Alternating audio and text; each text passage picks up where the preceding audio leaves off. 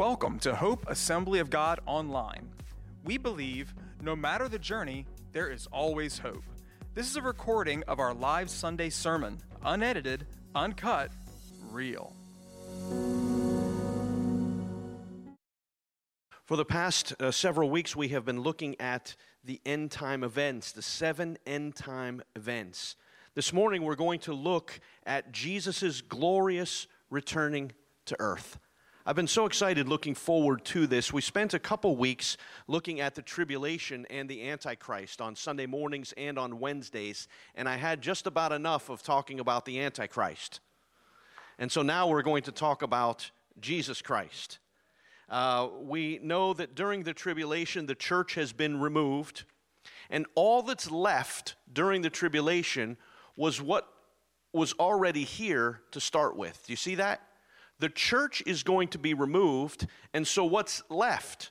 All of the sin and all of the evil that's already in our world today. All of the hatred, all of the death, all of the murder, abortion, injustice, sex trafficking, lawlessness, looting, and the list could go on uh, to infinity. All that is going to be left here during the tribulation. Thankfully, He has not destined us for wrath. We're going to be removed at the rapture. During this tribulation period, it will be led by the Antichrist, who was the vilest, most evil man ever to walk on the face of the earth. And we've talked about this over the past couple of weeks. He's empowered by Satan himself. He presents himself one way and turns out to be something completely different. And so he's going to lead. Millions will die during the tribulation. Millions will be worshiping the Antichrist and the dragon. Millions will willingly worship him. Millions will receive the mark of the beast willingly and headed for destruction. And all of that time, because whatever you worship, you will hate something else. You see how that works? We are to love God and hate what is evil. You see how that works? Well, they're going to love the Antichrist and therefore they are going to hate the true God. That's why in Revelation chapter 6, when the wrath of the Lamb is coming upon them, they'd rather pray to the mountains and the rocks than pray to the true God. All along, the Antichrist and the false prophet will be blaspheming the true God. Uh, we'll put it very simply they'll, they'll be blaming God for everything, but without looking to God for grace and for mercy and pointing people to the wrong power. Do you see? All of this is going to be going on during the tribulation because all of this is going on now. The spirit of Antichrist is in the world now. The hatred towards God, the hatred towards believers, the hatred towards the church is already happening now. It's just going to be intensified a million times over. Millions will die, millions will worship the devil and the Antichrist willingly. Those who do become Christians during the tribulation, yes, there will be many people saved during the tribulation, but they will be hunted by the government, turned in by their neighbors, and their neighbors are thinking they're doing what's good. And that many will die a martyr's death. Here's the good news. Are you ready? Evil has an expiration date. Hallelujah. Evil has an expiration date, that it's not going to last forever. And that's what we're going to talk about today. Turn in your Bibles, if you would, to Revelation chapter 19. Revelation 19, 11 through 16. If you're ever having a difficult day, just turn to this passage. Just turn to this passage and be encouraged that evil has an expiration date. I saw heaven standing open. God was revealing to John heaven, and it was standing open, and there before me was a white horse whose rider is called faithful and what? True. With justice, he judges and makes war. His eyes are like blazing fire, and on his head are what? Many crowns and he has a name written on him that no one knows but himself.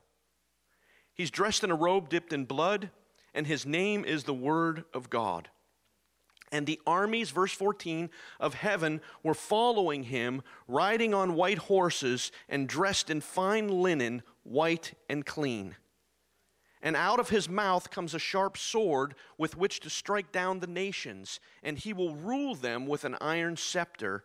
He treads the winepress of the fury of the wrath of God Almighty, and on his robe and on his thigh has this name written King of Kings and Lord of Lords. Evil has an expiration date. Well, let's unpack these verses here this morning. Again, I'm going to move uh, rather quickly through them. If you would like the notes, they are available. They're unedited, uh, but you can, you can receive them. Just email us at godgivesyouhope at gmail.com. God gives you hope at gmail.com. So he, uh, there's a white horse. Now, the white horse is a symbol of war. It's a symbol of war. Jesus is going to appear this time as a warrior.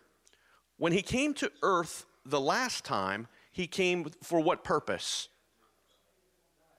He came to die. And what was he riding on? Hello. What was he riding on when he came to Jerusalem the first time? A donkey. What's he riding when he comes this time? You see the difference? One, he came to die, now he's coming to rule and to reign. And he needed to die. Why? Could Jesus have come to earth at any time and ruled and reigned? Yes. Why did he come to die? For you and me. he could have ridden to earth on a white horse at any time and completely destroyed evil and destroyed all of us as well because none of us are righteous no not no not one. For all have fallen short of the glory of God right? All of us. All of us. People sometimes ask the question why do bad things happen to good people? That's the wrong question because there are no good people other than Jesus. And they crucified him. See? We're, we're, putting ourselves in a category that we don't belong when we say we're good people. We're not. There, there are none that are good by God's standards. We might be good in the world standards, but not by God's holiness.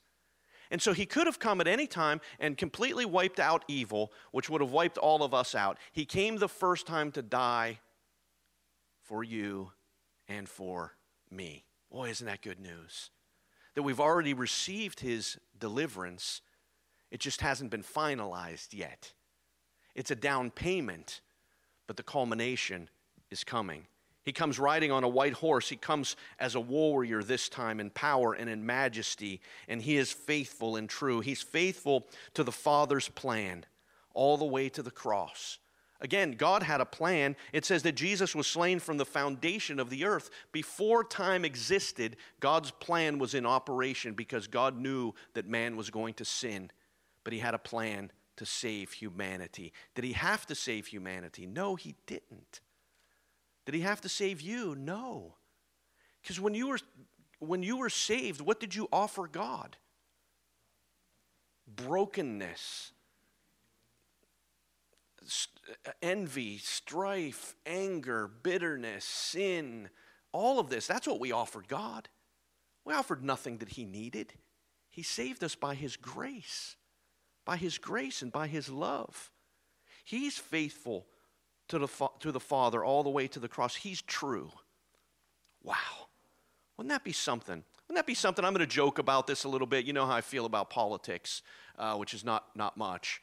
But wouldn't it be something if the political ads we saw were faithful and true? you see how funny that is? Yeah. What if we looked at our own lives in a mirror and wondered if we were always faithful and true? You see? But there's one, there's only one that's faithful and true, and his name is Jesus. And the word true means he's reliable. The word true means he's genuine. There's nothing fake about Jesus. He's the real thing.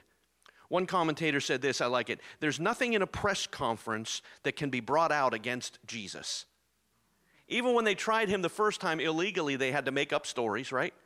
They still couldn't find anything. Even Pilate said, There's no fault in him. He's faithful and he's true. Therefore, he is the one that's worthy capable and able to judge the world. What does he come to do? To judge.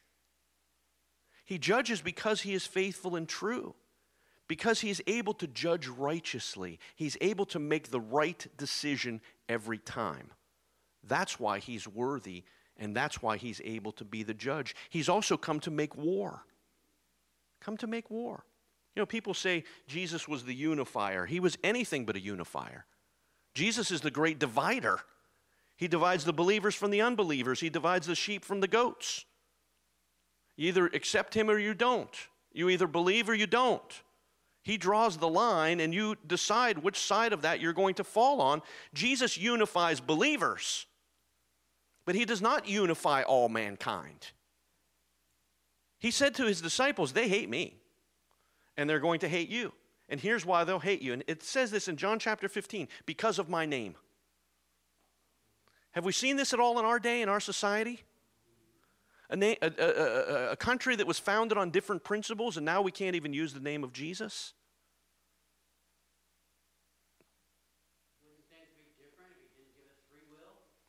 Uh, they would. And sometime we'll talk about that. Yeah, but He is the name above all names. The name of Jesus. He is faithful and He is true, and He's come to make war. The next part of the passage gives us the reasons He will win. if you're following along uh, in here, we're in verses 11 through about 13. His eyes are like blazing what? Fire. They're bright and pure. They're penetrating and purifying. He doesn't look at us, but he looks through us. See, nothing can be hidden from him. Jesus misses nothing. I like this phrase. You, have heard it. No one can pull the wool over Jesus' eyes. Do you know some people, they're good at, at, at, pulling the wool over other people's eyes? They're manipulators and, and all of that. Don't, don't like name them, but, but we all know them. No one can fool Jesus. No one can trick Jesus because his eyes are of blazing fire. And when he judges, he will be right because he sees right through. He sees right through his enemies, and they will be destroyed because of their own evil desires. Next, on his head are many crowns. Crowns represent victory. We know that the dragon had seven crowns, the beast had ten crowns, but Jesus has, what, what's the definer there? Many. In, in a sense, it has, he has more crowns than what can be named. Yes, Satan has authority and some power. Yes, the Antichrist has some authority and some power, but Jesus has all power and all authority, and on his head are so many crowns that it can't be numbered. When Jesus comes for this battle, he comes having won many victories. And can I remind you of what some of those victories were? Those victories were for Randy Sabella. Those victories were for Dory Sabella. Those victories were for Ray Sheets, Sarah Sheets, and put your name in there. Billions of people, Jesus has won the victory in our lives, and those crowns will represent all of his victories. He has a name that no one knows but him. And why does he have a name that no one knows but him? Does anybody know? Well, because he doesn't want us to know. You are not, listen, you are not going to make it as a believer if you can't reconcile that there are some things you just don't know. Because there's a lot of things I don't know. I don't know more now than before. Like the older I get and the more years of experience that I have, the less I know. Do you understand what I'm saying? But what's happened is I, try, I stopped trying to figure out all of the things I don't know and focus on who I do know and what he's done in my life and what he's done in other lives. And so I don't worry about what I don't know. I don't worry about what I don't understand in Revelation. I don't worry about what I don't understand in Scripture because I know someone that does know, and that's all I need to know. You've heard me say that often. I don't know, but I know someone that knows, and that's all I need to know. His plan is complete and it will be carried out. He has a name that no one knows. Here's an interesting thought. In ancient times, that uh, people felt that they can control you if they knew your name. When my mom wanted my attention, She called me by my full name, Randy Allen Sabella. I still get chills when I hear that. Something had gone wrong in the house, and I got Randy Allen Sabella. Many of you know this story. I'm going to tell it again. I was twirling the basketball on my finger, and I had become pretty proficient in it in that I could switch fingers. I can't do it anymore, but I could switch fingers. I had this great idea. Let me try to bounce it off my knee, catch it, and keep it spinning. That's a good idea for outside. It's not a good idea in my mom's living room. How many know the ball never bounces the way you want it to when it's spinning and you hit it off your knee? It went over and hit one of my mom's figurines and broke the head off. Here's how smart I am I put it on, but never went back and glued it. So my mom's dusting one day, and I hear what? Randy Allen Sabella. And the problem was, all my brothers were grown and out of the house. And she was pretty sure my dad didn't do it.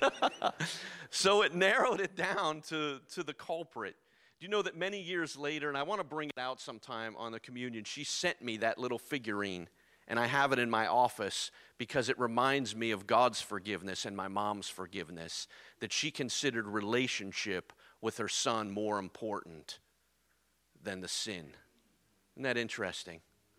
Doesn't God take us, well, I don't want to preach in this, but doesn't God take us broken and He mends us and heals us because relationship is more important than our sin?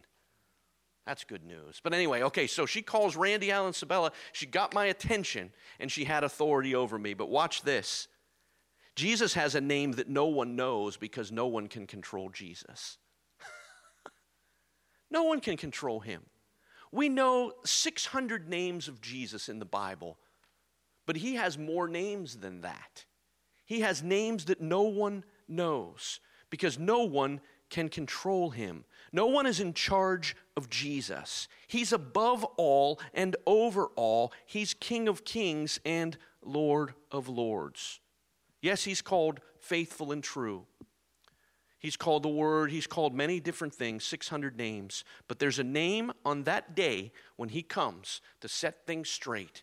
There's a name that no one knows because no one can control Jesus. Isn't that good? He's dressed in a robe, drip, dipped in what? What does that remind us of? His death. His death. He died. He is worthy. Again, I think it's in Revelation chapter 6. He's the only one worthy in heaven and on earth and under the earth to unravel God's plan, to open the seals. He's the only one worthy. Why? It says it in there because he was slain. Because he willingly laid down his life as the Lamb of God. He's the only one worthy. And so when he comes back, even the robe he wears has been dipped in blood as a reminder that he won the victory on the cross. And now he's coming not to die, but as a conquering warrior hero that's going to put an end to evil because evil has an expiration date.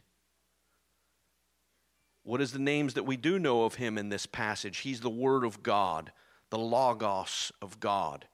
John 1 1, in the beginning was the, does anybody know it? The Word. And the Word was with God, and the Word, what? was God. That's Jesus. Jesus is God's ultimate communication between God and humanity. Do you want to know what God the Father's like? Then look at Jesus. Do you want to know what God the Father says? Then what does Jesus say? He's the ultimate communication. He is the Word of God. John 1 3 says, Through him all things were made. Without him, nothing that was made that has been made. Jesus wins because he's the creator of the universe. How much, I don't know the answer to this, and you can speculate on it, but how much of the mess that our country's gotten into when we started believing that evolution, atheistic evolution, was true? Can't you see the enemy behind that? Because if there's a creator, then we're accountable to the creator, and the creator's in charge. And so if you take out a creator, then we can do whatever we want. How's that working for us as a nation?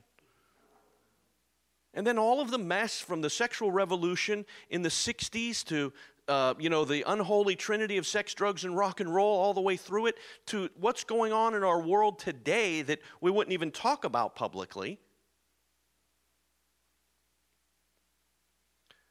How much of it begins there?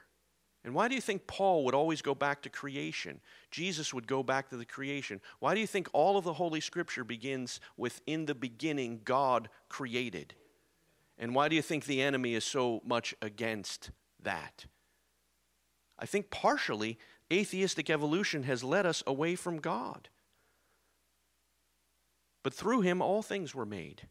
Without him, nothing was made that has been made. I don't know if I preached on. Uh, Noah's Ark. I keep wanting to say Moses, and I know that's not right. Noah's Ark, but I was preaching on that at some point. and when I looked to find a meme that I used for the online service, I could not believe how vile and how angry people were. I just don't live in that realm, I guess. And they had just some vicious, vicious memes about Noah's Ark and, and all that went along with that. So I was doing some reading on it, and, and do you believe that no? Well, yeah, I believe Noah was real, the ark was real, and, the, and there was a real flood. You believe that everything came from nothing. If you can believe that everything, the complexity and the design of everything came from nothing, then I certainly believe in God the Creator that came to earth, died for my sins, rose from the dead on the third day, ascended to heaven, but is coming back again real soon. I don't apologize for any of my beliefs.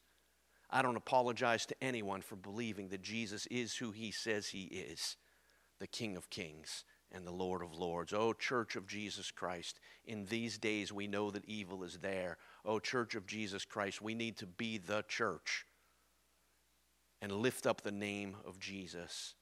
Because even in our country now, there are many people that have never heard about the grace of God, they've only heard the other side and they hate a God that they don't even know. If you ask them what they think about God and they tell you, we could probably say, Well, I don't, th- that's not the God that I serve. They've never heard of the God of grace. Oh, church, that we could be the church. All right. All right, where was I? It's better online because I'm a little more focused because I don't have as much time. Um, okay, so what, since he's the creator, what political power can defeat Jesus? What economic power? What military power? What spiritual power can defeat Jesus? Can the dragon? No. Can the Antichrist? No. Can the false prophet? No. Because no one is Jesus's equal. Evil is bad. We see it all around us, but evil is no match for the word of God. Evil has an expiration date. Verse 14 The armies of heaven were following him, riding on a white horse and dressed in fine linen, white and clean. Who's with Jesus? We are. The armies of heaven riding with him. We are the recipients of his victory. We're not going to win victory, victory has already been won which I'll get to. What are we wearing? We're not dressed in military uniforms. Instead, we're dressed in fine linen, white and clean, purified by the blood of Jesus Christ. And out of his mouth, verse 15, comes a sharp sword, which with the strike down the nations. Have you heard of the Battle of Armageddon? Do you know that's a misnomer, right? They might gather in Armageddon, but there's no battle that all of the nations of the world will gather to defeat God. Now, they will think that they're able to defeat God. I don't get this because they've been deluded by satanic forces. But the nations of the world will, in a sense, gather at Armageddon to fight against Jesus. But there'll be no battle. Because when Jesus appears riding on a white horse with a name written on him, King of Kings and Lord of Lords, there'll be no battle because he'll speak the word and evil will be vanished because evil has an expiration date. And the expiration date is when Jesus comes and speaks the word and all evil is gone. How we look forward to that day. This sharp sword is used to strike down the nations from the word of his mouth. How will he rule with an iron scepter? Better translated, he will shepherd the nations with a rod that cannot be broken. He will shepherd the nations with a rod that cannot be broken. In the last verse, on his robe and on his thigh, he has written the name King of Kings and Lord of Lords. Every king has a king except Jesus. Every Lord has a Lord except Jesus. Jesus is over every Lord, He's over every president, He's over every premier, He's over every prime minister, He's over every mayor, He's over every congressman, and He's over every senator.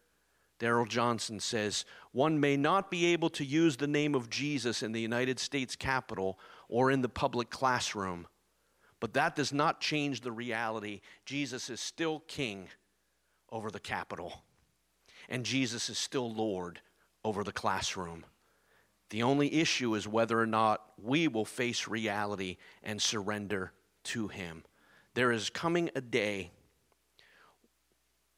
when every knee will bow and every tongue confess that Jesus Christ is Lord.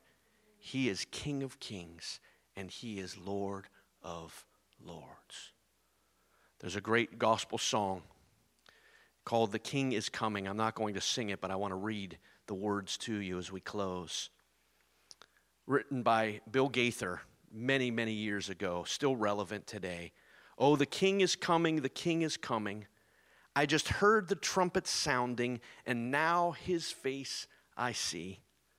Oh, the king is coming, the king of, is coming. Praise God, he's coming for me. And I'll add to sorry, my apologies to Bill Gaither. He's coming for me and he's coming with me. Happy faces line the hallways. Those whose names have been redeemed. Broken homes he has mended. Those from prison he has freed. Little children and the aged. Hand in hand stand all aglow who were crippled, broken, and ruined. Now they're clad in garments white as snow. Oh, the king is coming. That's the good news. Evil has an expiration date because the king is coming. I just heard the trumpet sound, and now his face I see. Oh, the king is coming. The king is coming. Praise God, he's coming for me. I love this part because I can, I can feel it. I can hear the chariots rumble. Do you know the earthquake that's going to happen when Jesus appears is going to be greater than anything humanity has ever seen? Do you know that even those that pierced him will recognize that Jesus is King of Kings and Lord of Lords? That doesn't mean that they'll willingly bow their knee, but they will bow their knee. I can hear the chariots rumble. I can, I can see the marching throng, the flurry of God's trumpets spells the end of sin and wrong. Regal robes are now unfolding. Heaven's grandstand is all in place. Heaven's choir is now assembled and they're singing, does anybody know? Amazing grace. Oh, the king is coming. That should be the cry of the church. Not, oh, the president's coming. Oh, I'm voting for this one. Oh, I'm voting for that one. And if you don't vote for this one, then you're whatever. That's not the message of the church. The message of the church is the king is coming. The king, the king of kings and the lord of lords is coming. I just heard the trumpet sounding. Hallelujah. And now his face I see. Oh, the king is coming. The king is coming. The king is coming for me. And all God's people said, Amen. Thank you for listening to Hope Online Podcast. For more information about Hope Assembly of God, go to www.godgivesyouhope.com or download our app in the App Store.